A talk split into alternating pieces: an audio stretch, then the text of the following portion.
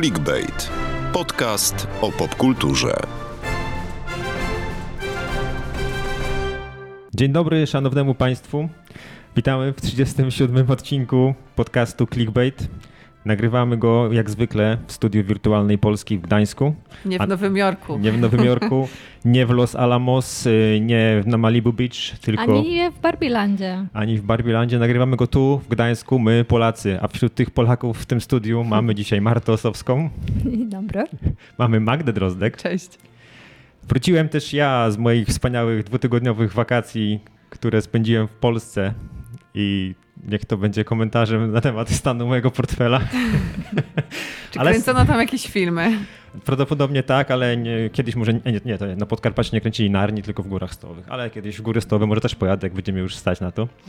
E, w dzisiejszym odcinku nie będziemy rozmawiać o wakacjach, bo o wakacjach bardzo fajny odcinek zeszło, zeszło dwutygodniowy został nakręcony, polecam posłuchać.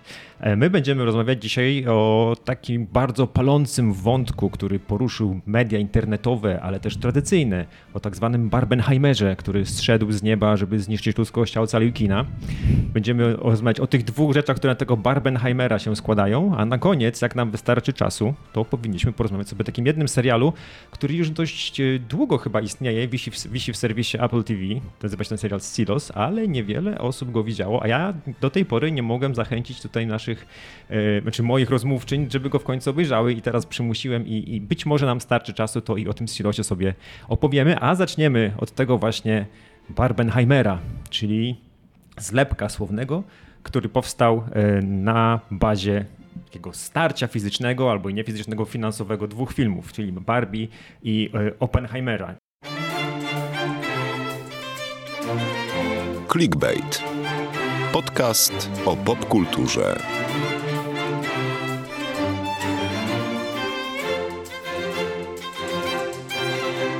Czy ktoś wie, jak to się zaczęło? Od kogo? No właśnie, y, bo żadna z stron tutaj się nie przyznaje, że y, stworzyła taki pomysł. Raczej to wyszło po prostu z inicjatyw internautów. Memiarzy. Którzy Pierwszy- tak stwierdzili, no tak dwa różne filmy y, głośne, superprodukcje mają pojawić się w kinach tego samego dnia. Wydaje mi się, że pierwsza była ta grafika e, z Barbie i Oppenheimerem, którzy, którzy podają sobie dłoń. E, I tak jakby dwa były, dwie, dwa, dwa różne takie kolorowe światy i to było zestawione razem i taki właśnie uścisk dłoni. Wydaje mi się, że od tego się jakoś zaczęło i to uruchomiło lawinę memów. Memów, które w ogóle chwyciły na całym świecie, łącznie z naszym wspaniałym krajem, gdzie nawet można było znaleźć memy typu, wiecie, ubrany paździoch, ubrany w dwie różne wersje, nie wiem, swoich ciuchów skiepskich, przebrany za jakiegoś, e, jak to się mówi, e, no taka osoba, która tańczy w drag, o właśnie, w dragu. Przepraszam, wakacje się odbiły na, na, na moim tutaj, mojej znajomości języka. E, I drugi, jak się w czarnym kapeluszu siedział tam gdzieś e, przy stole i tak dalej. Więc mamy tutaj rzecz, która rezonuje z każdym, czyli mamy bardzo, bardzo, bardzo poważny film, wręcz po prostu w- dram, dramatyczny. Mroczny. Idzie się na niego jak na wołyń niemal. I, a z drugiej strony mamy Barbie, na którą idzie się w różowym stroju. Tak. Czy, czy u was jak byliście w kinie, to byli ludzie w różowych strojach? Tak, no halo, ja do dzisiaj jestem ryżową. Słuchajcie, przegapiłam. zdjęcie Marty. Ja, ja byłam tam spontanicznie, nie planowałam akurat tego dnia iść na seans tylko innego. Miałam zaplanowane, że wiecie, cała na różowo i tak dalej. Byłam w szarym dresie i byłam jako jedna z nielicznych w ogóle ubrana niestosownie do okazji, bo przysięgam, w kolejce po bilety stali ludzie, którzy nawet sobie pofarbowali włosy na różowo.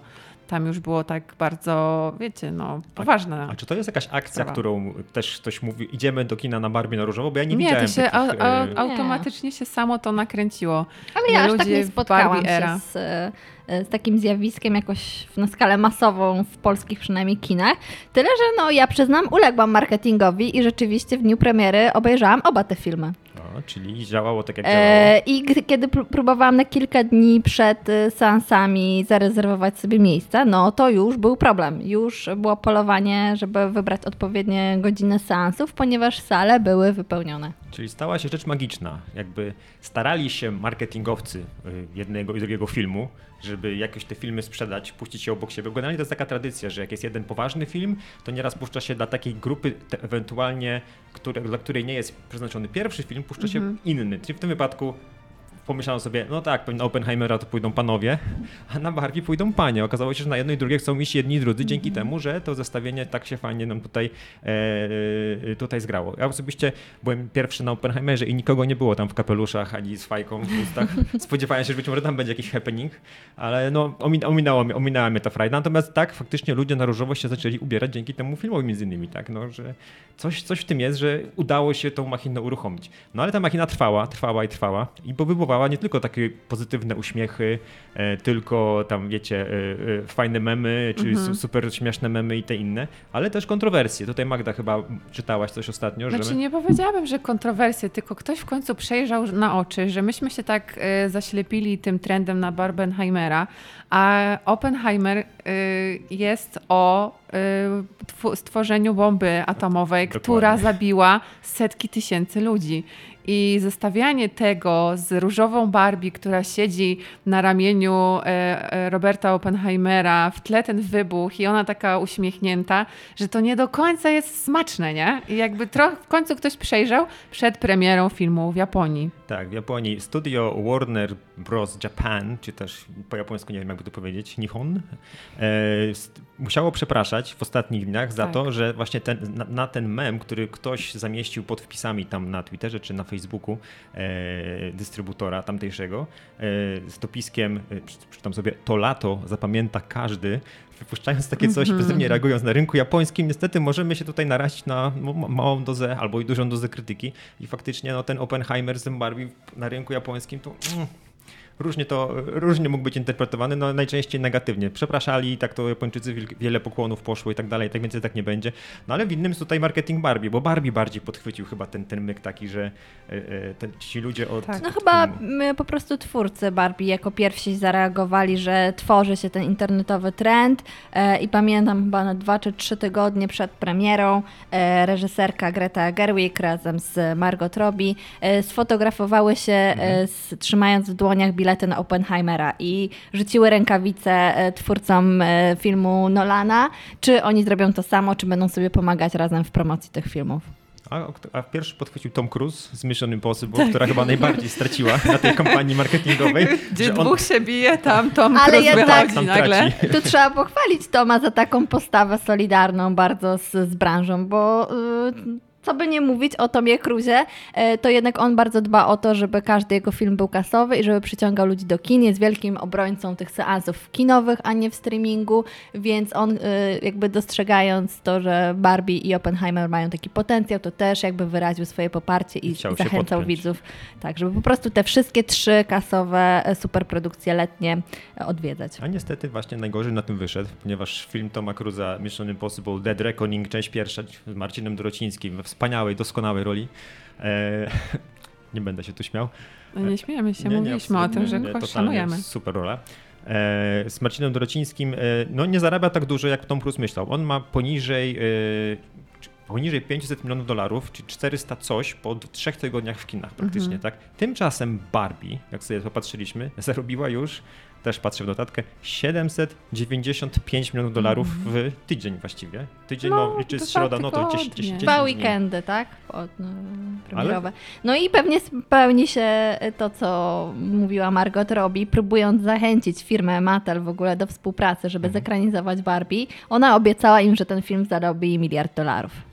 I no już niewiele brakuje. Zaraz, zaraz, tak się to stanie, żeby do, dołączyć do tego klubu miliarderów tak zwanego. Teraz stawkę zamyka e, 50 e, filmów, które są powyżej miliarda dolarów, zamyka e, Harry Potter i Kamień Filozoficzny. O, No to, to już, to, to jakby licząc inflację, to myślę, że on No już tak, tak, już spokojnie z półtorej bańki, tam no, y, tak. półtorej miliarda, przepraszam, już Ale pewnie nie ma. zakładając, że No i istnieje takie smutne zjawisko jak inflacja. Nie, nie, omijamy ten temat tutaj. Barbie zapisze się też w historii jako najbardziej kasowy film e, wyreżyserowany przez kobietę. Tak, i to w ogóle taki pierwszy, który tak dużo kin w pierwszy, w pierwszy weekend wyświetlania przyciągnął. Mhm. Więc jakby potęga. I to też w polskich kinach, bo w polskich kinach już Barbie przekroczyła milion widzów. Już milion przekroczył. O, to Tak. dlatego nie zarejestrowałem. Ja byłem na kilkuset tysiącach wciąż. Także no, jakby stała się rzecz niemożliwa. Zwykły marketing przechodził się w marketing szeptany, internetowy, social, viral i tak dalej. Wszyscy chcieli go zobaczyć i teraz ile osób, ile przyszłych e, dystrybutorów, e, producentów będzie chciało, czy agencji marketingowych powtórzyć Mhm. ten sukces, bo takie sytuacje, tak jak wspomniałem, chyba zdarzały się już wcześniej, że zestawiane są dwa różne filmy, żeby mogły dwie grupy pójść, więc tutaj trochę się boję, że będziemy tym wymiotować w jak najbliższych latach, że będą się starali właśnie... będzie dużo cringe'owych sytuacji, e, ale patrząc na to, co nas czeka w tym roku, no to powtórki raczej nie będzie na szczęście. Mhm. To- Oczywiście firma Mattel, e, czyli ta produkująca lalki Barbie, już e, gdzieś tam zapowiada, że chciałaby kontynuować tą serię i też stworzyć multiversum, a również w swoich innych zabawkach, ale no tutaj Greta Gerwig już powiedziała, że jej zdaniem wyczerpała pomysł na ten film, nie widzi tutaj sensu kontynuacji, ale pytanie, czy mm, jednak ta korporacja nie sięgnie po prostu, nie zachęci innych twórców filmowych, żeby jakoś to pociągnąć. Nie przebiją tego. Clickbait. Podcast o popkulturze.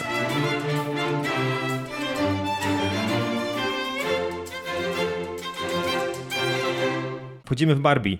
E, Mówisz, że nie będzie sequela. Dlaczego nie ma, miałoby nie być sequela? Czy ten film jest zamkniętą całością, ta taka Barbie? Czy, czy to jest jedna historia, z której nie da się nic jeszcze więcej wyciągnąć? Czy, czy, czy, czy jak to jest? No Bo- wydaje mi się, że w tej swojej wymowie ciężko by było tutaj e, pokusić się o kontynuację. Chociaż jakby zakończenie filmu może jakąś furtkę daje, ale do opowiedzenia zupełnie innej historii.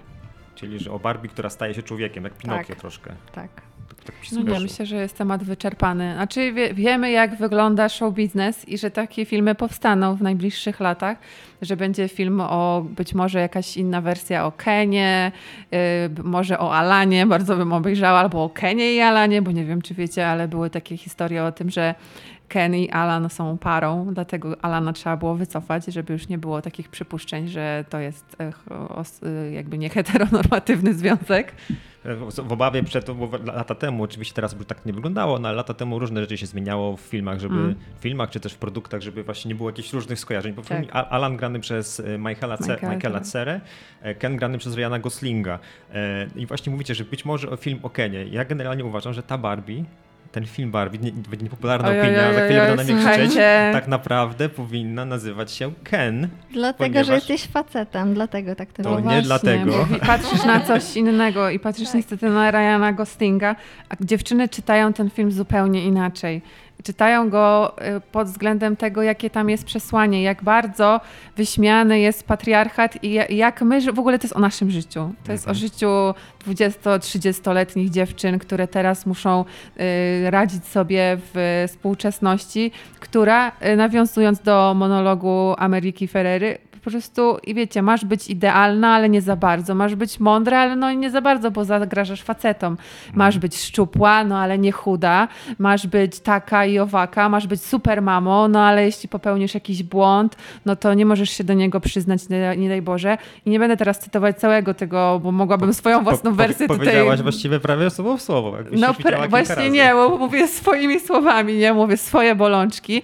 I, I no, a propos tego, to bardzo chciałabym zobaczyć jeszcze raz ten film i wyłapać wszystkie po prostu nawiązania do naszej smutnej, szarej, Ale powiem Ci, że ja akurat w tym kontekście troszeczkę mam problem z Barbie, Mhm. bo e, dostajemy na początku ten idealny różowy świat rządzony przez kobiety, tak? I e, w tym Barbie Landzie jest takie przekonanie, że to dzięki nam wszystkie kobiety na świecie teraz mają cudownie, tak? I są przekonane, że gdyby świat był rządzony w ogóle przez kobiety, to byłoby idealnie. No wiemy, że w rzeczywistości, że jest inaczej i że jeśli mówimy teraz o jakiejś równości e, praw, no to zajęło to kobietom setki lat, żeby wywalczyć sobie równe prawa. A z drugiej strony ta wizja e, świata drugiego, co jeśli wróciłby patriarchat, jeśli Ken tutaj zamierza wprowadzić swoje porządki, też jest tak mocno przerysowana Mhm. i tak pokazani są ci męscy bohaterowie jako takie, no po prostu idioci. Ogiery, dosłownie. Idioci.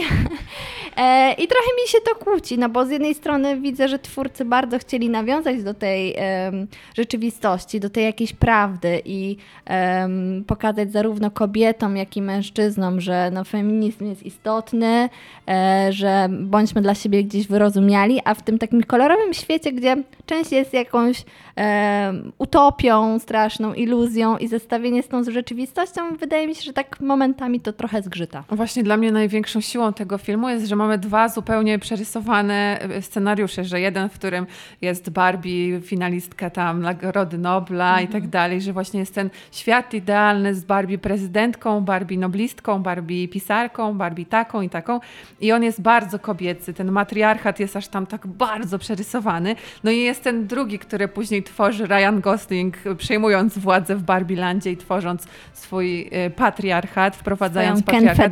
I tam jest ten mansplaining, wiecie, te, te chłopaki półnagie, które po prostu tworzą swoje wielkie domy z, z, jakimiś, z jakimiś gadżetami, y, jest męski rząd i tak dalej. Jest, uważam, że to po prostu te przerysowanie jest absolutnie genialne. Ale to mówisz, No ale to twórcom mówisz, gdzieś zależało, żeby ten kicz po prostu uwypuklić. Że dwa, dwie strony są absurdalne, że i taki skrajny matriarchat i patriarchat są y, toksyczne dla obu stron. Zgadza się, tylko że tutaj w tym filmie mamy jakby trzy światy, bo ten trzeci świat to jest ten, do którego oni trafiają, No zanim, tak. go, y, zanim z niego weźmie lekcję Ken i będzie chciał zrobić Mhm. to samo w tym świecie. I generalnie ten świat, to mi nie pasowało, trochę to mi zgrzytało, że on był też tak przerysowany, że jakby nie czułem takiego dramatu, że to jest Mhm. aż tak mocno podkręcone, to jakby jest w tej chwili, tak jakby ten film był osadzony ten, ten świat, do którego trafia Barbie z Kenem, to, Mhm. nie był, to nie była współczesność, tylko powiedzmy tak 30 lat wstecz mniej więcej. Bo chyba te, te takie jakby podkreślanie tego, że tam wiecie, stoją sobie czterech facetów, a z tyłu taka pani, która chce im przeszkodzić, idź stąd, Margaret, teraz rozmawiamy. Mhm. Albo właśnie, że jak podchodzi do Barbie, do mm, osób, które tam pracują na budowie i słyszy komentarze takie o ścisłości, albo jak ktoś ją w pośladki strzela. No, witam nie, w naszym świecie. Nie, no nie wiem, ale... To jest właśnie ten nasz świat, Ale nie? to też Nie wiem, tak, czy tak wy- przerysowane było. Ten świat rzeczywisty, niby amerykański, też tak nie do końca był prawdziwy. No i to, no ale to było, ale to było też źródłem fajnych dowcipów tych właśnie, między innymi Mhm. tych CEO, z których To jak, jest, no, grupa właśnie zarządzająca Matelem jest abs- świetnie pokazana jako taka masa facetów, którzy nie za bardzo wiedzą, co mają ale są robić. jednym organizmem. Tak. Jak i się poruszają nawet, zanim, zanim się próbują jakoś komunikować jakimiś Tak. różnymi takimi dziwnymi sposobami.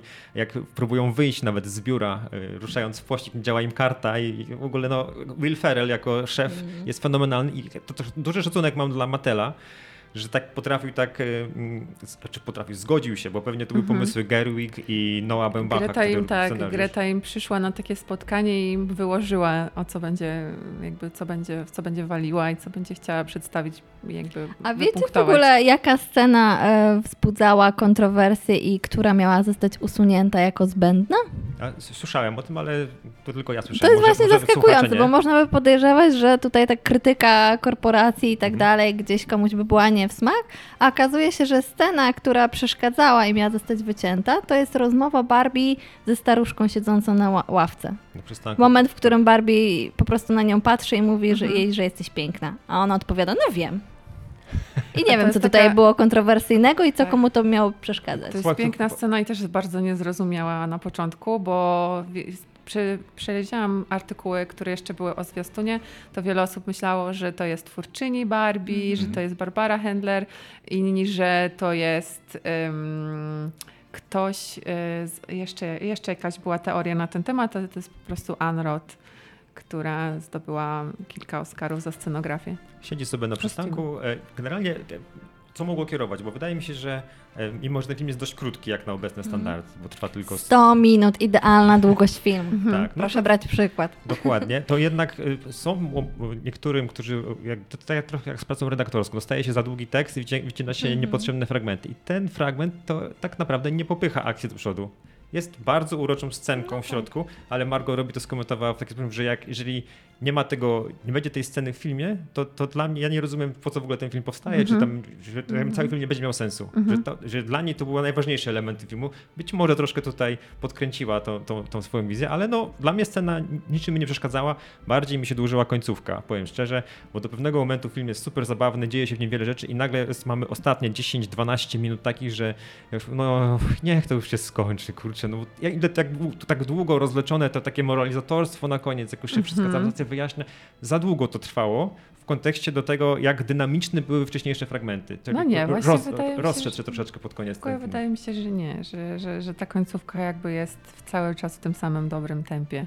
Ja ją lubię. Ja nie odczułam ten- właśnie przez to chyba, że ten seans trwa idealne 100 minut, to nie odczułam takiego momentu, Tak. kiedy był Ja dłużej. się bawiłam świetnie od początku do końca. Od y, pierwszego, od tego monologu, którym się zaczyna, gdzie Krystyna Czubówna wprowadza nas w ten świat i popłakałam się prawie, jak Krystyna Czubówna opowiadała, że lalki zawsze przypominały dzieci i do pewnego momentu to jest okej, ale potem zaczyna już być niefajnie, zapytajcie swoje matki.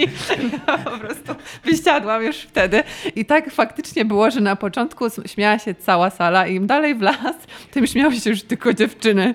A tak, ale to, to też wracając do tego na początku, ja mówiłem, że najbardziej mi się podobał w filmie Ryan Gosling, ale, ale nie uważam, że e, jakby, że, że to jakby co- czemukolwiek przeszkadza. Najśmieszniejszy w tym filmie jest Ryan Gosling i ci faceci, którzy są strasznie, strasznie, i to było źródłem dla mnie najlepszych żartów. I dlatego jak, jak za każdym razem jak kpiono w ogóle z tego patriarchatu, w ogóle to słowo się pojawiło chyba z sześć razy w tym filmie, więc trochę, trochę tak na siłę nam to słowo próbowali podsunąć. E, ja się śmiałem i kiedy już nie było tych facetów, z których można się było pośmiać, to nagle mi się to tak. Czekałem aż wróci, aż znowu wróci Ken, znowu zrobi coś głupiego, zaśpiewa ten numer, który widzieliśmy już w jakby takim Tak. pseudo-zwiastunie tutaj tego samego filmu. Czekałem na to i po prostu Gosling dowiózł. Dla mnie to jest nominacja do Oscara. Jak bardzo można było z takiej płaskiej, jak sam nawet mówi, że jestem tylko Kenem, postacią gdzieś tam w tle, drugi wymiar w ogóle I'm jestem płaski. Ken. A tutaj gra taką postać tak głęboką, tak, tak zmieniającą się w trakcie tego filmu, Mhm. że on kradnie. Margot Robbie jest fajna, ale Gosling jest fenomenalny w tym filmie i jak mógłby nawet, a nie, za pierwszy nie dostanie, bo za pierwszy będzie Margot nominowana pewnie, ale tutaj za drugi plan spokojnie z Robertem Downeyem Jr. będzie mógł chyba sobie w szranki stanąć, tak mi się wydaje. Y, Ja bym chciała powiedzieć, bo dużo rzeczy powiedziało się już o tym filmie, a nie mówi się w ogóle o tym, jak genialna, doskonała, najlepsza na świecie jest scenografia, za którą odpowiada moja osobista koleżanka, Wow. Sarah Greenwood i Katie Spencer, jej przyjaciółka, którą poznałem obie panie Mhm. rok temu na Camera Image i wtedy opowiadały o swojej pracy i jakby próbowałam je już wtedy podpytać Mhm. o, o, o to, że robią film z Gretą, no i one były taką nią, tak nią zachwycone, no bo Greta e, dopiero co urodziła dziecko i weszła od razu w kolejny projekt i mogły mi tylko mówić, że będzie bardzo dużo różu, że aż farb zabrakło różowych, bo też był ten news Tak było. było. że w różnych sklepach zabrakło farb.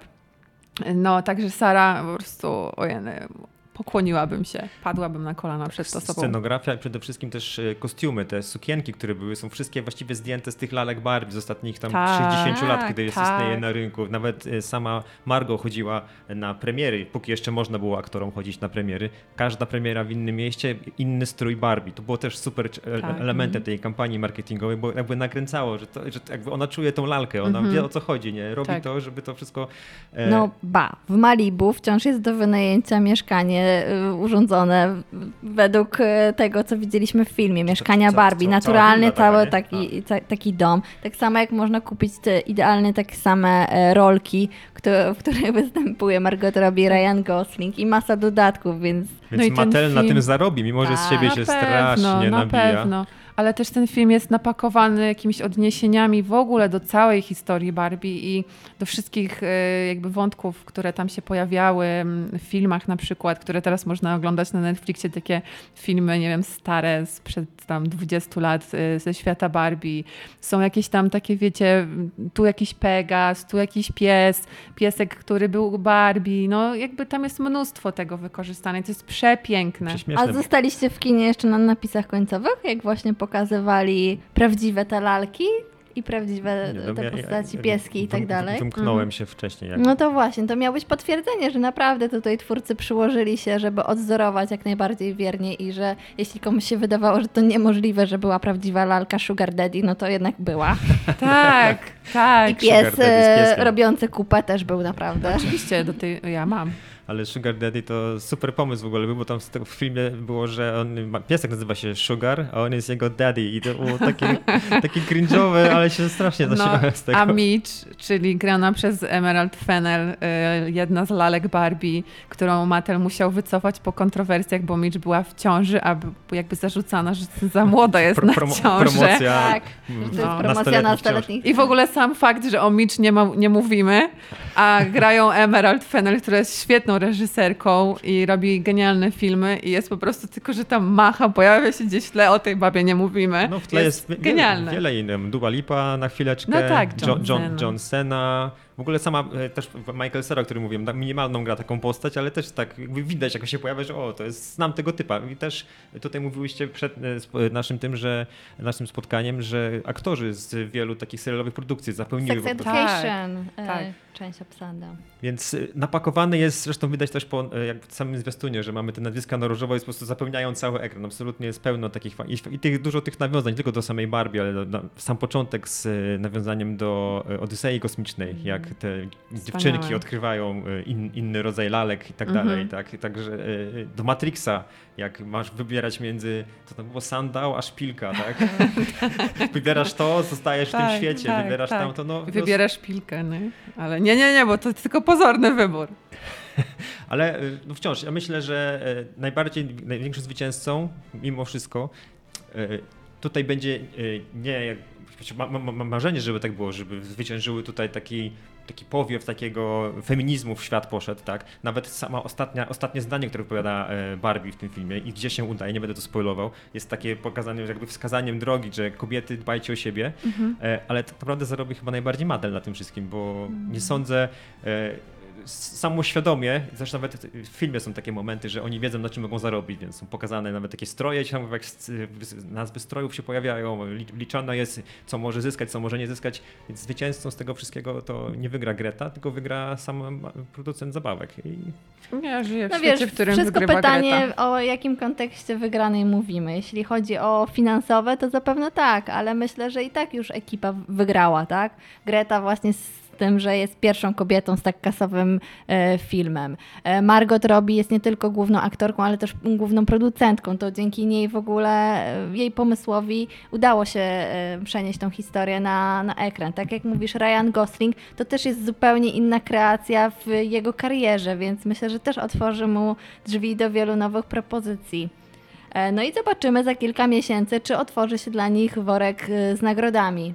Czy na Oscarach, czy e, Złote Globy docenią ich. Myślę, że tak, ze względu na ten Globy finansowy, na pewno. mm, finansowy sukces gdzieś, na pewno jakieś nagrody. A Oscary się tak skłaniają ku takim popularnym filmom coraz bardziej. Próbują w jakiś sposób zachęcić do tego oglądania. Myślę, że jak zrobią scenografię w stylu Barbie i będą chcieli, w jakiś, to myślę, że to będzie oglądane, że to mogą właśnie oglądalność sobie zwiększyć, widząc jak wielki szum zrobił właśnie i Barbie Oppenheimer. A ostatnie pytanie, zanim przejdziemy do tego Oppenheimera jeszcze, czy to jest film, na który można pójść z dzieckiem? Czy, czy bo y, y, dziewięcio, słyszałem o osobach, które biorą dziewięciolatki czy dziewięciolatków do kina. Czy to jest generalnie film, y, y, z którym idzie się ze swoją nastoletnią córką, czy, czy, raczej to jest dla dorosłych? Bo jak, jak to traktować? Ponieważ kampania marketingowa nie do końca wskazywała, w jaką stronę ten film skręci, ale wydaje mi się, że jest trochę za poważny, albo nawet za trudny może być do młodego widza. Nie, nie sądzę. Znaczy, y, to kwestia tego, jak to, co z niego wyniesie, nie? Wydaje mi się, że jednak przede wszystkim jest dla dorosłych, ale jak ktoś pójdzie z nastoletnim dzieckiem, szczególnie z nastolatką, to może nie wyłapie jakichś takich odniesień do popkultury czy do tego nieszczęsnego naszego patriarchatu, ale będzie się fajnie bawiła, bo to jest super zrealizowany, po prostu dobry, trzymający fajne tempo film. Mimo, mimo nieraz żartów, y, takiego jednego, zwłaszcza w środku, związanego z brakiem genitaliów, ja nie wiem, to jest takie... Nie, no to Ale dzieci a wiedzą, ile że jest- dzieciaki nie mają genitaliów. A No, ile nie, wiem, jest- nie wiem, czy wiedzą. bajek Wiedzą, się bawią Disneya czy Pixara, gdzie są takie żarty, wiecie, dla dorosłych, tak? Po prostu gdzieś, żeby była jakaś atrakcja po prostu dla tych rodziców, którzy idą do kina. Wiadomo, że dzieci tego nie wyłapią, więc moim zdaniem tutaj wcale nie przeszkadza i jak najbardziej tak jak jest określona kategoria wiekowa, że od 13 roku można na tą Barbie iść, to, to jak najbardziej tak. Chociaż zauważyłam, że polskie e, multiplexy mają bardzo różną politykę co do tego. Tak. Ponieważ oficjalnie na swojej stronie Helios ogłasza, że Barbie jest od 13 roku życia. Multikino podawało kiedyś od 10 roku życia na samym premierze. Teraz po tygodniu zmienili to na 12 lat. E, z kolei Cinema City w ogóle nie podaje, że to są jakiekolwiek ograniczenia wiekowe. Czyli Nie, ła, no, łapcie, łapcie, łapcie tam, gdzie można. Tak. Nie, dzieciaki Na nie pewno wychwycą. rodzic z dzieckiem wejdzie na salę zawsze, niezależnie od jego wieku, ale wydaje mi się, że już taka, takie 12-13-letnie e, dziecko to, to jak najbardziej z tego seansu zrozumie przesłanie. Myślę, że to będzie kol- kolorowy film dla tych młodszych też. Nie wyłapią takich tekstów w stylu, że konie są przedłużeniem facetów. albo, albo tej sceny, bo czekajcie, bo która była taka jeszcze... No dobra, moja bo wy- ulubiona, jak Ken mówi właśnie, że stracił zainteresowanie patriarchatem, jak się zorientował, że nie chodzi tam o konie.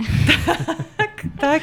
No i nie jest to, y, wiecie, jest taka animacja y, Ronan Barbarzyńca, to się bodajże nazywało, sprzed lat, gdzie były na przykład, y, gdzie że tam było tak bardzo, była bajka dla dorosłych, ale nie wszyscy byli świadomi tego, że to jest dla dorosłych i zabra, zabierali to na swoje dzieci. Pamiętam, była wielka afera o to, bo tam na przykład jest ym, taki rozeryt, rozerotyzowany elf, który opowiada o tym, że chciałby z kimś zagrać w dwie wieże e, do chłopaka i jakby to było jakby najniższych lotów dla, dla dorosłych humor, więc tam tego nie ma w Barbie. To będzie ładna historia po prostu do śledzenia bez kontekstu, jeśli ktoś po prostu jest za młody, by wyłapać żarty o koniach. A za moment sprawdzimy, czy na Oppenheimera można wziąć dziecko i ile żartów z Oppenheimera taki nastolatek zrozumie.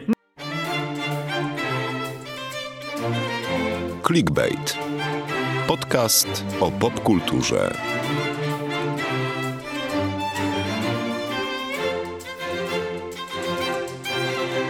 Magda, ile razy śmiałaś się na Oppenheimerze? Aha, aha. ani razu. Nie, ja się Ani śmiałem. razu. Ja, się- ja się śmiałem Tak? na Na jakiej scenie? Na, na, nie, na koniecznie chodzi o scenę, tylko o, o postać e, Matta Damona, który generalnie trochę nam Och, się... Matt trochę, Damon, trochę, padło to nazwisko. trochę nam się przejadł, mo, mi się przejadł w ostatnich latach. Dlaczego? E, no, w- widziałem, bo absolutnie w co drugim filmie. Ja ostatnio go widziałem w e, Air z, z Mattem, Mattem. Damonem. Tutaj się pojawił e, w- i, i świetny był Matt Damon, bo był zabawny, mimo że mówił poważne kwestie. Typu, mówię, co z nim teraz zrobicie? No po prostu go zabijemy na przykład. No to też kino, które siedzi takie jak na szpilkach, cały ten seans, takie i nagle taki Matt Damon z takim totalnym, teraz go zabijemy. I to był salwa śmiechu. To aż się nie No, spodziewałem w kinie, że będzie taki. No były momenty, ale generalnie Oppenheimer to jest film, przed którym trzeba się przeżegnać, wysiusiać, trzy godziny w... Najeść, bo trzy godziny w kinie. Nie, bo po, po najedzeniu się jest skok cukru i człowiek zasypia. No właśnie Magda, czy ty spałaś na Oppenheimerze? Skoro już o tym mówimy. Ale usuniesz komentarze pod tym odcinkiem. E, Nie, nie opublikuję Nie, ich, zostaną, zostaną między Ym. nami. Dobra, jakby, no okej, do, do, dobra, to tak. Mam problem z tym, że y, wszędzie pisze się, jak wielki jest to film. I w takich sytuacjach ja zasypiam, jakby na złość. Y, Więc zasnęłam na Oppenheimerze, obudziłam się, rozbudziła mnie może tak scena seksu, y, Mm. która była strasznie cringe'owa i nie chciałam tego obejrzeć, więc żałuję, że nie pospałam dłużej. Bo później jest oczywiście fajnie, kiedy zaczynają budować Los Alamos i jest rozkręcona e, historia. Tak te wcześniej, ta... Mm, te dojście do Oppenheimera, do tego, co będzie robił, Mhm. cała ta sytuacja ze studiami i tym, że on ma jakieś takie swoje mm, psychiczne rozterki, us- uśpiła mnie. Znaczy, do- doszłaś do sceny seksu. Tak, o tej scenie w ogóle chciałem porozmawiać, bo jak dla mnie y, y, film- dostał kategorię wiekową tylko dla dorosłych, czy też Mhm. przynajmniej tam od 17-16 No, lat, powiedzmy. Erka w Stanach to w ogóle jest straszny. Pierwszy taki film od czasu y, chyba Insomniac z Alem Pacino sprzed 20 ponad lat, y, który ma tak wysoką kategorię wiekową. I jest ta scena seksu, i nawet są dwie chyba, i one Mhm. totalnie mogłyby w tym filmie dla mnie nie istnieć. One są dla mnie No właśnie, niepotrzebne. Nie wiem tak. po co one zostały w ogóle zrobione. To jest, to jest taki mój zgrzyt. Sceny seksu w tym filmie i to tak na totalu, bo one były na, na totalnej nagości. E, Florence całku rozebrana, on, e, Kilian rozebrani, e, w takie, takie totalnie cringe'owe jakieś motywy i, i czemu to zostało zrobione? E, Już Film ci mówię dlaczego. Okej, moim bo tak, y, zarzuca się Nolanowi, że o ile potrafi w wybuchy i wysadzał już wszystko, Tom Hardy w e, wysadzał e, w jednym z jego filmów ostatnio w Tenecie, przecież e, samolot wjeżdżał w lotnisko. Tak, jeśli chodzi o historie ludzkie, to mu coś tam nie zgrzyta i nie bardzo potrafi je Zwłaszcza poprowadzić. jeśli chodzi o postacie kobiety. Właśnie, dlatego Jak każdy wielki hollywoodzki reżyser. Nolan postanowił poeksperymentować i zrobić coś w końcu po raz pierwszy i pokazać ym, taką ludzką stronę Oppenheimera, żeby nie było tylko fizyki i fizyki i wybuchów i jak zrobić wybuch i jak zrobić bombę, tylko że jeszcze pokazać, że on był też kobieciarzem i trochę to udowodnić. No i właśnie twórcy tak się bronią w wywiadach, że te sceny były konieczne, no bo ten element właśnie w osobowości Oppenheimera był istotny, tyle że właśnie no cała historia fabularna jakoś nie broni tego wątku. Bo moim zdaniem wcześniej nie jest pokazane w ogóle, żeby Oppenheimer miał em, Wzięcie. wzięcie i żeby miał taką naturę, wiecie, flirciarza i tak dalej. No to wiemy Nie, tylko i wyłącznie z, tych, z, tych, z tej biografii dużej, na podstawie której powstał film, czyli amerykański Prometeusz, tam Życie i tragedia Mhm, Rob, J. Roberta Oppenheimera, taki jest pełny tytuł, być może coś przekręciłem, ale książka Kai jest, Bert i Martin Sherwin. tak, dostał tę książkę w ogóle e, e, Christopher Nolan od Roberta Pattinsona na zakończenie zdjęć w Tenecie, dał mu tę książkę, super, taka fajna książka, Tak. Nolan zaczął kartkować, ale super książka, zrobił o tym film. Że I- Robert Pattinson, doszliśmy do momentu w historii ludzkości, w której Robert Pattinson inspiruje ważnego reżysera do nakręcenia bardzo ważnego filmu. Bardzo ważny film, ale jeszcze na, sekund, na sekundę wrócę do tych postaci kobiety, których nie umie robić Nolan. To prawda, zresztą jest taka scena w filmie, jak e, bo Robert, J. Robert Oppenheimer buduje, e, zarządza zbudowanie całego miasta, miasteczka Los Alamos, żeby tam e, naukowcy byli blisko tego projektu, mogli tam sprawdzić swoje rodziny, dzieci i tak dalej. I wchodzi Emily Blunt do wybudowanego takiego domku i pierwsze co mówi to Robert, tu nie ma kuchni. Więc to było, to było takie, że aż zostałem w twarz. Nie? Pierwszy dialog, pierwsza wypowiedź Emily Blunt, kobiety w tym filmie brzmi, gdzie jest kuchnia po prostu, nie? Ale z drugiej strony to akurat ze sobą na zdaniem- przyjęciu. Tak. No, ale takie tam wiesz. Ale Dobra. to akurat y, trafne moim zdaniem był ten dialog, tak? No bo wiadomo, że mm, oni On- byli on tak bardzo skupieni tak, na tym projekcie naukowym, że nie zwrócili uwagi, że brakuje takiego detalu, e, jak e, kuchnia w domach projektowanych dla całych rodzin. Em, No ale w ogóle ta postać Emily Blunt jest taka bardzo dla mnie nierówna. Tak Mhm. samo ta postać tej kochanki em, granej przez Florence Pugh em, też moim Czyli- zdaniem jest jakby tak. trochę za bardzo przedstawiona jako wariatka, chociaż no, no to była Wariatka osoba, która... Ale, ale one obie były naukowczyniami i Jean Tatlock, czyli grana, przez, Tak, czyli po, y, grana przez Florence, jakby jest sprowadzona do tej y, właśnie, biorę cudzysłów, wariatki, która, od której odchodzi facet i ona traci po prostu już kompletnie rozum, więc to może zrobić ta dziewczyna. Y, Spoiler. E, No, jakby trzy kropki. Spoiler, e, 70-letni spoiler. E, Z kolei Emily e, Blunt jako Kitty e, Oppenheimer, dobrze pamiętam tak, Kitty, Catherine, tak. Kitty. Catherine, jest też jakby nigdzie nie pada, że ona jest, e, że ona ma swoje naukowe osiągnięcia, że, je, że jest generalnie Mhm. naukowcem. E, Jest sprowadzona do jakiejś pijaczki, wariatki, która nie chce dzieci.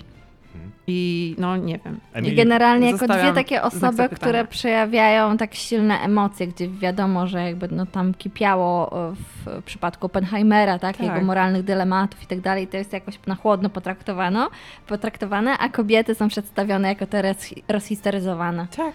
Postaci. Ale I najbardziej mnie oburza właśnie ta scena seksu w trakcie przesłuchania, gdzie Robert przyznaje się, że spał Mhm. z kochanką, jego żona Tak. siedzi za jego plecami matko. i nagle ma wizję tego seksu. ta I to wizja. jest tak bardzo przesadzona jest ta scena i moim zdaniem zbędna. On trochę jak z horroru strasznie moment był taki. Tak, Tak, takie kratkowe spojrzenie jego na nią, Mhm. jej, czy, czy, przepraszam, y, Florence, aktorki. Tak, na e, żonę. Jane Tatlock na, na, na żonę.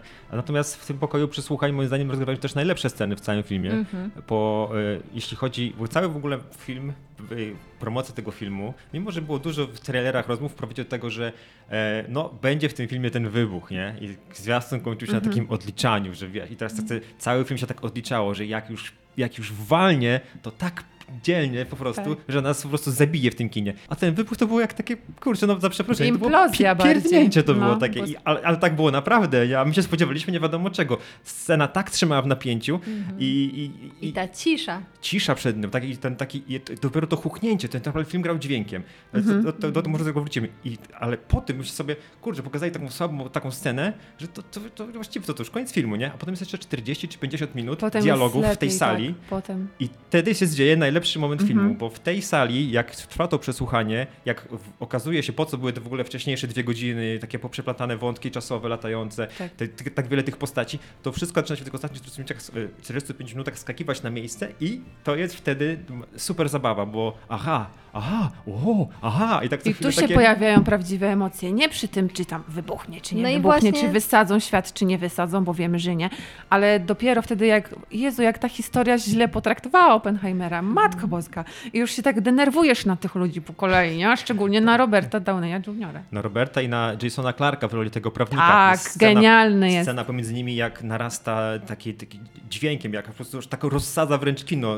Rewelacyjny jest po prostu dźwięk w tym filmie. No ale też w tej, w tej salce właśnie dopiero Emily Blunt pokazuje, że ma coś do zagrania. Tak. Że, że dostała nie tylko dialogi o tym, że wskazuje rozhistoryzowaną, tam jest rozhistoryzowaną kobietą, która wskazuje winnych temu czy innemu. Emily Blunt rewelacyjnie zagrała w niej i po prostu widziałem, widziałem po ludziach, że podobała się ta scena, kiedy odpowiada na pytania tego prokuratora w taki swój zawadiacki wręcz sposób. I tu, tu w tym wypadku i za tą rolę, za, za ten nawet mały fragment, ja myślę, że ona też może się nominacji Oscarowej spodziewać, bo to chociaż mała rolka, ale Oppenheimer myślę, że będzie tutaj faworytem takim e, Tak, zgadnie No, wszystko. zważając na to, jak Nolan jest jednak traktowany po macoszemu przez Akademię, to jeszcze tutaj bym nie wróżyła wielu nagród. Myślę pewnie pe- pełno nominacji, ale czy to się przekuje na nagrody, to jakoś nie bardzo. Ja wierzę, że za reżyserię może dostać w końcu, bo on był chyba przy Dunkierce nominowany. e, Mhm. A wcześniej nie, bo kręcił bardziej takie kino rozrywkowe, ale taki za- zaliczył po prostu skręt w stronę właśnie takich biografii. To nie jest jakiś typ- typowy film zresztą dla niego, nie? Bo tutaj nie ma takiego No jego kombinowania. pierwszy film biograficzny. Tak, tak. Pierwszy film biograficzny, Mhm. e, a drugi, tak? Chyba drugi taki związany z historią, bo wcześniej była ta Dunkierka tylko. E, Nie, nie, nie zapędzał się w takie rejony, a teraz być może będzie chciał tak jak trochę jak Spielberg kręcić, nie? Najpierw rozrywkowe kino, potem lista Schindlera i zaczął Monachium i inne takie filmy, więc wszedł, wszedł Spielberg historię. Nie będę to porównywał do Spielberga, ale no, Nolan jest jednym z moich ulubionych reżyserów i mam nadzieję, że tutaj coś mu dadzą. Wiemy, wszyscy to wiemy. To No jest tak. twoja chwila, to jest po prostu celebracja twojej miłości Jak- do Nolana. Jak dostanie, to tak. Ale uważam, że e, lepiej bawiłem się niż na Oppenheimerze na Tenecie, e, którego nikt, nikt nie lubi, a ja się bawiłem na, tym, na Tenecie, bo ja lubię układanki. Tutaj nie było dużo do układania. E, moim zdaniem super jest, super jest Oppenheimer. Ale czy jest lepszy niż Barbie? Jakbyśmy tak zestawić mieli ten Oppenheimer i Barbie. Ciężko zestawiać je w ogóle ze sobą. Poza tym, że mm, mają no, tą wspólną datę premiery, to jednak wolałabym uniknąć takich porównań. Czyli, Bo to są zupełnie dwie, dwa różne ale Magda powie, że Barbie? A ja lubię być tak pod prąd do wszystkich. Nie wiem. Myślę, że o, może pod tym względem. Y, Barbie bym chciała obejrzeć już teraz drugi raz, Mhm. a Oppenheimera na przykład na jakimś festiwalu, gdzie, o, o, o, gdzie autor zdjęć będzie mi opowiadał o szczegółach, jak oni to zrobili. Bo O. jestem po prostu tutaj pokłony składam. Ho, To... Hojte von Hoytema. Tak jest. A ja Osoba, właśnie mam która takie robiła Interstellar i Tenet między innymi też. poczucie, że chętnie bym obejrzała jeszcze raz Oppenheimera, żeby wyłapać tam więcej smaczków, że tam jest jeszcze dużo rzeczy, których przy pierwszym seansie mo- mogłam nie zauważyć, a w przypadku Barbie mam wrażenie, że tam już nic więcej się nie kryje, więc można obejrzeć sobie drugi raz dla rozrywki, ale Znaczy Barbie właśnie tym wygrywa, mi się wydaje, że jest rozrywkowy i jest tam też ta met- meta-humor, też dużo, dużo takich smaczków, natomiast filmy Nolana wcześniejsze były do oglądania ponownego, oprócz Dunkierki. Ja Dunkierkę widziałem tylko raz i Oppenheimera prawdopodobnie też tylko raz zobaczę. Natomiast Incepcji, to nie wiem, czy widziałem czasem 12 razy No już. bo w telewizji Tenet, leciała. Tenet widziałem spokój. trzy razy, Prestige chyba z 10 razy, Memento, to, to nie zliczę ile razy, to jest jeden z chyba ulubionych w ogóle filmów ever, więc każdy z tych jego wcześniejszych filmów, oprócz Dunkierki i Insomni, bo są te filmy, które są linearne, to one nie, nie chce się oglądać drugi raz, a te pozostałe dla mnie to jest zawsze taka topka, top 10. Mhm. Ja do tych filmów lubię wracać, tak jak do Foresta Gampa, tak jak yy, do... Jak ja do po, Matrixa. Po prostu do przyszłości. Leci w tej telewizji, oglądam, nie? To jest automatyczny, automatyczny magnes. Natomiast z Oppenheimerem to nie zadziała, mimo że monumentalne jest to dzieło i w kinie siedziałem jak zahipnotyzowany przez bite 3 godziny. Miałem ze sobą butelkę wody półlitrową, myślałem, że będę chciał pić, nic się, nic nie napiłem tego. Po prostu oglądałem i ten film chłonąłem, ale w warstwie dźwiękowej. Więc jakby wzięto mnie jeszcze do kina, ale to musi być taki super turbodźwięk i żeby Mhm. te, te wybuchy dźwiękowe, a nie wizualne na ekranie, żeby one mnie jeszcze raz po prostu tak zaskak- zaskakiwały, bo są te momenty takiego wybuchu, jak już po całej tej po, całej tej eksplozji Oppenheimer przemawia nie, do, do ludzi. Mhm. I tak, ta widzi, scena widzi, dźwiękowa najbardziej mi się widzi, tam, podobała. widzi tam reakcję i dotyczące do niego takie huknięcie wreszcie wali i to jest Tak. najlepszy wybuch w tym Tak, filmie, jak tak, dla tak, mnie. Czy coś jeszcze można powiedzieć? O Robercie Downey Jr. będzie Oscar, czy nie? O, mam nadzieję. Będzie, Świetna jest będzie, ta rola. będzie, A wiecie, będzie. kto mnie pozytywnie zaskoczył? Remi Malek w tym filmie w ogóle. Nie zaskoczyła Tak się jego nie mała rola. spodziewałam właśnie. Taka mała rola, ale jednak bardzo znacząca. Ja nie jestem zbytnio fanką tego aktora, po Ja- tej jednej Po scenie. Bohemian Rhapsody. No nie, Wie? znowu już wracamy. Być może Rami był ekstra. tak. przekładam tutaj sympatię do jego bohatera, do aktora po prostu, za tą postać. A i Josh Hartnett, powiedzmy o tym wspaniałym No, Josh człowieku. Hartnett takie zatoczył kółko, kiedy zrzucał Tak. bombę, zrzucał bombę na Hiroshima i Nagasaki w Pearl Harbor, tak? No, tak, tak.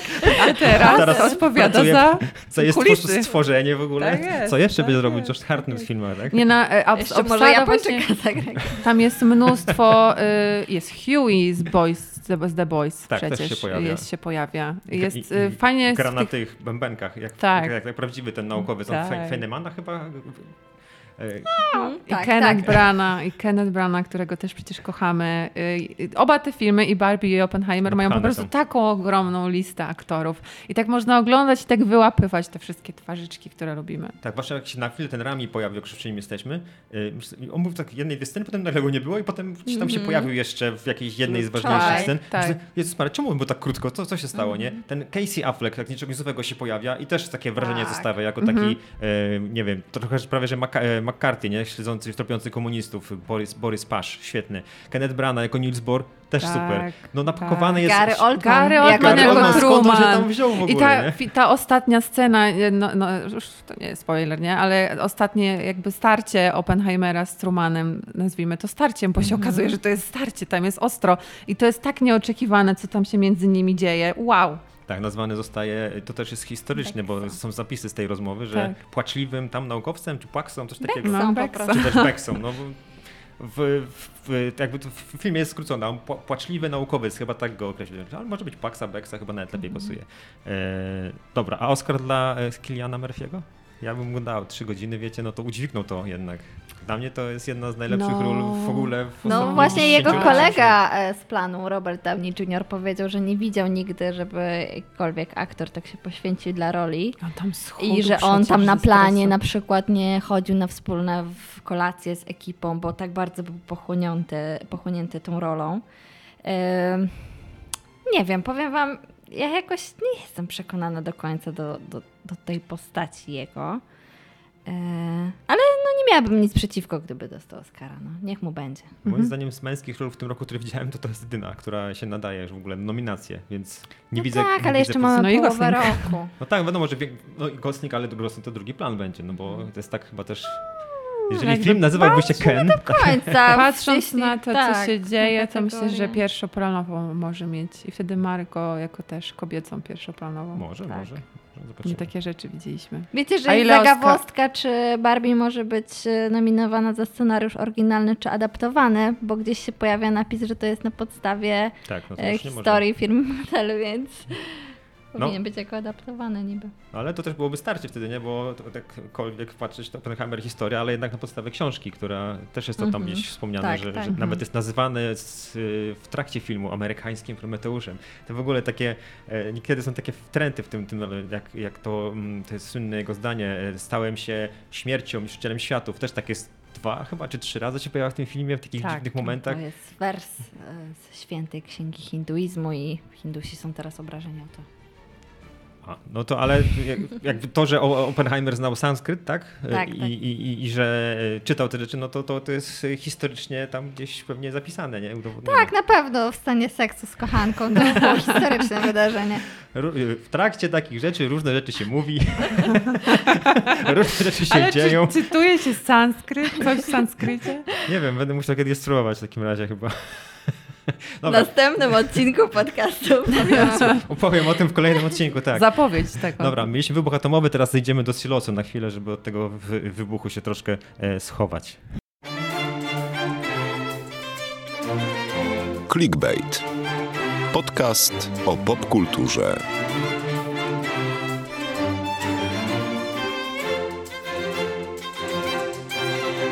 Dobra, rozsiedliśmy się w naszym silosie, e, czyli e, miejsca odosobnienia, e, w którym możemy przeżyć katastrofę ekologiczną, wybuch nuklearny, czy cokolwiek, co stało się ze światem, w których serial Silos jest osadzony. Mamy tam w tym serialu Apple TV, który e, właściwie to będziecie chyba nawet co chwilę za darmo nawet oglądać, ponieważ znowu mamy promocję na dwa miesiące, więc zachęcamy, żeby tam za darmo serial sobie po, po, pooglądać.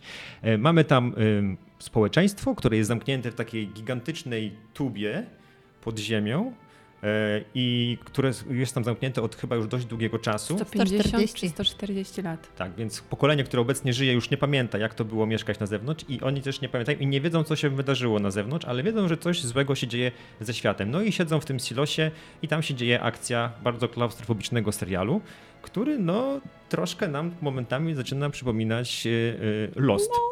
Ponieważ. tak, Magda to się cieszy. Najlepsze jest- czasy mojego życia. największą fanką. Magdę próbowałem przekonać do oglądania tego serialu od dwóch miesięcy, tak jak już wspomniałem na początku odcinka, tak jak wiele osób, ponieważ... Proszę, liczyłeś y, kreski na ścianie? Nie, po- zrobiłem Ctrl F na naszym czacie i sobie wyszukałem, kiedy pojawiła się pierwszy raz. E, Bo ja po pierwszym odcinku, jak tylko zobaczyłem, e, stwierdziłem, że to jest coś, coś co może się spodobać kilku osobom w naszej redakcji, między innymi Magdzie. No i tak, oglądać ten serial i z każdym odcinkiem jest więcej pytań niż odpowiedzi tak naprawdę. I czy to jest fajne dla serialu? Czy, czy, Tak. czy, czy tu jesteśmy za to za starzy? Uwielbiam. Po prostu jeśli coś jest z tej samej półki co Lost, czyli jest jakaś zagadka, ludzie, którzy są zamknięci w jakiejś przestrzeni i nie za bardzo wiadomo jak, o co chodzi z otoczeniem, ja chcę podziękować oficjalnie przy mikrofonach, n- nagrywa się to. Dziękuję Ci. Dziękuję ci. Dziękuję Ci za to, że ten serial pojawił się w moim życiu, bo od kilku dni nie śpię moich przepisowych 8 godzin, tylko oglądam po prostu to, jak Rebecca Ferguson naprawia jakiś silnik, nie? Jakby kocham, kocham ten serial. Tak, jakby serial, y, oprócz tego, że mało o nim słychać, y, y, jest na platformie, która jest mało popularna w ogóle w Polsce, to, jakby swoją popularność powoli, powoli się rozpędza i nabiera. Myślę, że kolejny sezon będzie oglądany bardziej, zwłaszcza, że występuje w nim bardzo dużo znanych aktorów. Oj, Tak, aż, tak. aż się zaskoczyłem, ponieważ mamy wspomnianą Rebekę Ferguson, mamy Rashidę Jones, y, mamy Davida Olejowo, mamy Tima Robinsa, mamy, nie pamiętam jej nazwiska, ale jest y, matką Shiv z sukcesji, więc dla wszystkich to fanów jest Matka Tak. Shiv. Słuchajcie, jest Matka Shiv. Matka Shiv z sukcesji też gra tutaj fajną rolę. E, I scenografia gra dużą Common. O, O. koniecznie trzeba podkreślić tę wspaniałą postać. Common, czyli pan raper, Pan raper. pan raper, który bywa też aktorem. Oni wszyscy są zamknięci w takim wielkim właśnie silosie i nie wiedzą, co się dzieje ze światem na zewnątrz. Takich historii się trochę wiedzą, bo, mają taką szybę i oni uważają, że to widzą prawdziwy obraz, że za tą szybą jest jakiś taki świat zniszczony. wyludniony, zniszczony, y, skały, jakieś resztki roślinności. I za każdym razem, kiedy ktoś Mhm. postanawia jednak opuścić ten silos i Naruszyć. sprawdzić, jak to wygląda, to cała zgraja się zbiera i patrzy, czy on przeczyści im troszeczkę tą szybę, zobaczą troszeczkę więcej tego starego, dawnego świata. Tylko nikt nie ma w sumie pewności, czy to, co widzą, jest prawdą, czy jest Nie, jakąś wszyscy projekcją. sądzą, że to jest prawda. I dopiero są te jednostki. Są jednostki, Mhm. które zaczynają Które się podważać. zaczynają A co jeśli tam nie ma tego zniszczenia Mhm. całego? A pojawiają się w tym serialu takie drobne e, takie naprowadzenia, że być może faktycznie warto wątpić. Mamy przebitki na jakąś starą książkę, gdzie mamy piękne, e, roś, piękną roślinność. Tymczasem tutaj za tym oknem, które wspomniała Marta, mamy pustkowie, e, wsuszone drzewo. Pojawia się nawet taki w momencie fragment nawet filmu, w którym widać latające ptaki. Ludzie mówią, o Jezu, a może nawet jeśli może jest y, ten świat zniszczony, czy też był może po tych 140 latach, jak tu jesteśmy, to już tam jest lepiej. I postać wątpiąca najbardziej, czyli tutaj Rebecca Ferguson, y, gra, która wciela się najpierw w panią mechanik, a potem w szeryfa. Łatwo tam zostać awans w tym świecie i zmienić branżę. Nie tak łatwo, nie tak łatwo. Nie tak jak u ale nas. Dojdziemy do tego zaraz. E, I pojawiają się też osoby, które y, jakby największą karą jest opuszczenie tego silosu, bo to jest jednocześnie według tego tutaj takich reguł, które będą skazanie się na śmierć. Jak ktoś powie, że chce wyjść, po słowach ja chcę wyjść, to wtedy nie ma odwrotu, ta osoba zostaje wciśnięta w skafander, dostaje szmatkę i ma do wyboru y, przeczyścić szybkę albo nie czyścić szybki na zewnątrz. To, co się dzieje poza silosem, już jest po- poza jurysdykcją tego takiego prawa tutaj, który jest mocno egzekwowany, jest taką dyktatorską wręcz siłę jakiegoś takiego oddziału sędziowsko-policyjnego tak naprawdę. Tak. No, No i może powiedzmy, że to jest tak 150 pięter, gdzie są każde piętro, jest jakby części tego silosu są, y, mają jakąś taką swoją własną kulturę, swoje własne trochę reguły, jakąś taką, wiecie, że ci u góry to są ci lepsi, ci na dole to są jak te, jak ci w Snowpiercerze, nie? Na samym końcu pociągu. warstwy e, społeczne są bardzo dobrze zasygnalizowane Jest niesamowite piętrami. pokazane właśnie to, jak to życie się toczy, to, że jest kontrola urodzeń, to, że nie można mieć żadnych, że największym zagrożeniem dla jakby istoty silosu są artefakty z życia sprzed tej katastrofy, apokalipsy, jeszcze nie wiemy do końca co. Tak, żeby ludzi nie ciągnęło do, tych, Tak, do tej przeszłości, tak. do tego żeby się nie dowiadywali. Ludzie, którzy tam są od tych 140 lat, no to, to już kilka pokoleń, które do, wychowuje się no, bez gwiazd, bez czegoś takiego jak słońce, nie wiedzą czym jest plaża i wszystko inne, co, co my znamy i co mamy za normalne. Jest to prze, przepiękne, jak kontroluje się poszczególne jednostki i jak one próbują się z tej kontroli trochę wybić, a trochę jednak jakby się same oszukują, że to jest nasze życie i one tak musi No wyglądać. właśnie, ale to lepsze jest to, że ci, którzy chcą się wybić, to od razu dostają, okej, możesz wyjść. I to jest Mhm, takie, to jest no. właśnie najbardziej działa chyba trochę na taką psychę. E, może jednak nie chcę, już za późno. Powiedziałeś, chcę wyjść, to już wychodzisz. Mhm. I tak wszyscy są, Jezu, to może lepiej nie mówić, że to chcę wyjść, nie? I tak każdy ma to z tyłu głowy. bardziej, nie wymawiać jak- tych słów, że chce stąd wyjść. No ale jednak cały czas, wiesz, pojawiają się jakieś osoby, które yy, przechodzą do tego działania, które wypowiadają te słowa. E, tyle, że cała e, społeczność dostaje jakby obraz tego, że nie warto, no bo wszyscy potem śledzą za tą szybą, co się dzieje z tą osobą, która wychodzi, no i ona przechodzi kilka kroków w tym kafandrze i pada, więc jakby jest to taki ten dowód dla nich, że to życie się nie odrodziło A jednocześnie e, po są tej katastrofie. A jednocześnie są takie sceny, jest taka scena pokazana, że na chwilę ten e, obraz niby za okna migocze. Mhm, I tam tak. gdzieś tam przebija się, że o, tam No chyba czy widziałem kawałek trawki? Czy przypadkiem? Jedna osoba było? na to zwróciła uwagę y, w całym tym tłumie. Dlatego ja jeszcze do tego nie doszłam. Dajcie mi oglądać siedem odcinków. Tak, nie jest... chcę wiedzieć nic. Nic nie chcę wiedzieć. Nie czytam, nie, nie googluję.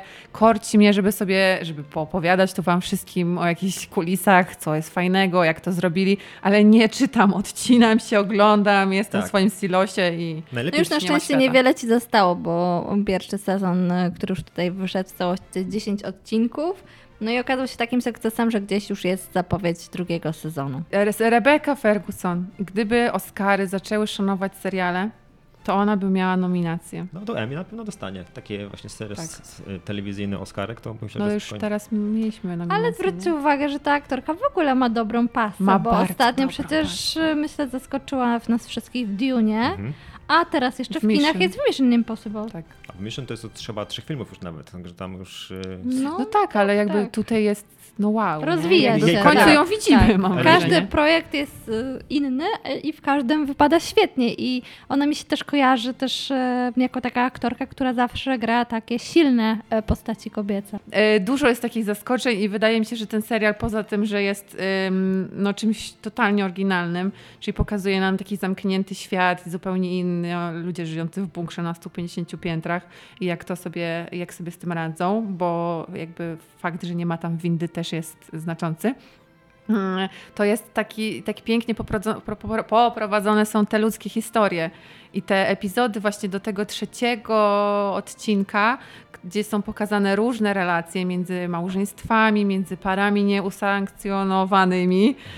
Ym, Commons, y, czyli pan Sims, tak, y, który ma swoje też dziecko i też scena, w którym on opowiada o swoim ojcu, świetny monolog na schodach.